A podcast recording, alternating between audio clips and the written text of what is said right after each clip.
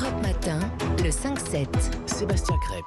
Il est 6h17 et mon invité inattendu est donc ce matin l'écrivain Henri Levenbruck, qui en plus donc de ses succès euh, euh, littéraires est un passionné de, de moto. Ça, ça vient d'où cette passion pour la moto? C'est un truc de gosse pour vous? Je sais pas d'où ça vient parce qu'il n'y avait pas de motard dans ma famille, donc c'est quelque chose d'inné. Euh, Quand j'étais gamin, sur la route de l'école, je m'arrêtais devant les motos, je les regardais en rêvant, et puis des années plus tard, j'ai réalisé ce rêve en passant mon permis moto. Je crois même que c'est le premier cadeau que vous vous êtes offert quand euh, vos, vos livres ont, ont- ont commencé à marcher.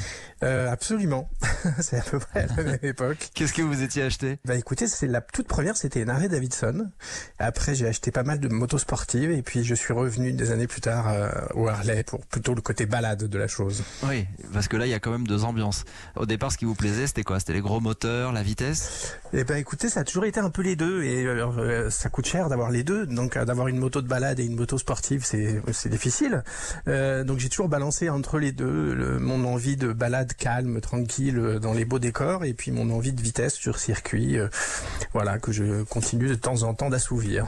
Ça n'a jamais inquiété vos proches, euh, le côté moto sportive Ah, bah, Ah si si, ça, ça terrifie et encore, ça a toujours terrifié et ça terrifie encore ma pauvre maman. euh, mais bon, elle a fini par s'y faire et par comprendre la passion que j'avais pour cette moto. Je pense qu'elle a compris à travers ce livre euh, que c'était une vraie, une vraie passion quoi. Oui, parce que vous en avez fait un livre, ça a infusé aussi euh, votre inspiration et vos écrits. Oui, alors normalement, euh, vous voyez, par exemple, mes derniers romans se passent au XVIIIe siècle, donc il n'y a pas beaucoup de motos dans la plupart de mes romans. J'ai écrit des romans qui se passent au XIVe siècle, mais il y en a un qui s'appelle Nous rêvions juste de liberté, dans lequel euh, je parle un petit peu de mon adolescence, euh, de l'amitié. Voilà, c'est une histoire de, de gamins qui partent sur les routes et qui en quête de liberté et qui, qui découvrent la vie. Et évidemment, ils le font à moto. Et donc j'ai pu euh, à cette occasion parler un peu de ma passion pour pour cette pratique qui est à la fois solitaire et en même temps euh, tribal. C'est un véhicule sur lequel on est tout seul, mais qu'on aime pratiquer à plusieurs, euh, que ce soit pour les balades ou que ce soit pour le sport, évidemment. Voilà, avec la communauté des, euh, des bikers. Vous, a- vous avez euh, prononcé le mot. On dit souvent que la moto, c'est, ça donne un sentiment de, euh, de liberté. On, on imagine les, les Harley sur les routes de l'Ouest américain. C'est, c'est, c'est ça qui vous fait un peu rêver? Ça, ça fait partie des choses qui font rêver. Oui, c'est c'est des moments euh, assez exceptionnels quand on est dans les grands espaces et qu'on partage ça avec une bande d'amis.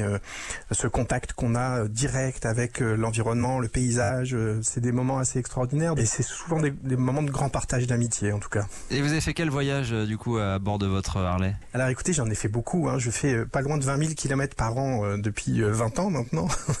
Je pars tous les étés au mois de juillet en Espagne avec une bande de fous furieux qui ont tous comme moi des vieilles motos des années 70 et on part dans le sud de l'Espagne, un peu dans, dans les régions désertiques du sud de l'Espagne. On fait un grand run, on s'appelle les zombies parce que quand on revient, on a des têtes de zombies tellement on est fatigué et on partage ça ensemble euh, tous les ans au mois de juillet. Ça fait partie des grands moments, des grandes balades euh, que je peux me réserver. Voilà pour le voyage en, en Harley Davidson.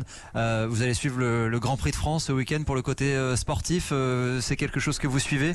Oui, passionnément depuis des années, j'ai toujours suivi euh, le- le- les grands prix, le Superbike et les grands prix. Et puis cette année, évidemment, c'est une année particulière pour les Français puisqu'on a deux petits Français qui sont en train de briller. euh, Donc c'est un, un bonheur. sont même deux si dans les cinq premiers. que ouais, c'est incroyable, c'est génial. Surtout que la France, depuis des années, a un peu du mal à briller en, en- en GP. C'est un sport qui n'est pas aussi populaire en France qu'il peut l'être en Espagne ou en Italie, donc il n'y a pas autant de sponsors et pour soutenir les jeunes pilotes, etc. Et là, ça y est. euh, alors j'espère que ça va euh, redorer un peu le blason de ce sport. Les Français préfèrent plutôt la Formule 1. Et pourtant, c'est un sport qui est extraordinaire à regarder. Beaucoup de suspense, bien plus que qu'en voiture. Ça se double tout le temps. C'est, on sait jamais qui va gagner. C'est extraordinaire. Voilà, c'est un sport que je- j'apprécie énormément. Et c'est donc ce week-end le Grand Prix de France de, de MotoGP avec le retour de Fabio Quartararo qui a eu un petit pépin de santé, qui est opéré et qui fait son, son retour. On va suivre ça et on lira euh, votre dernier livre, Le mystère de la main rouge. Rien à voir puisque là ça se passe euh, à l'époque de la Révolution française que vous avez publié chez XO. Merci beaucoup Henri Lovenbruck d'être venu ce matin euh, partager votre, votre passion pour la moto. Avec grand plaisir. Bonne journée à vous. Merci vous aussi.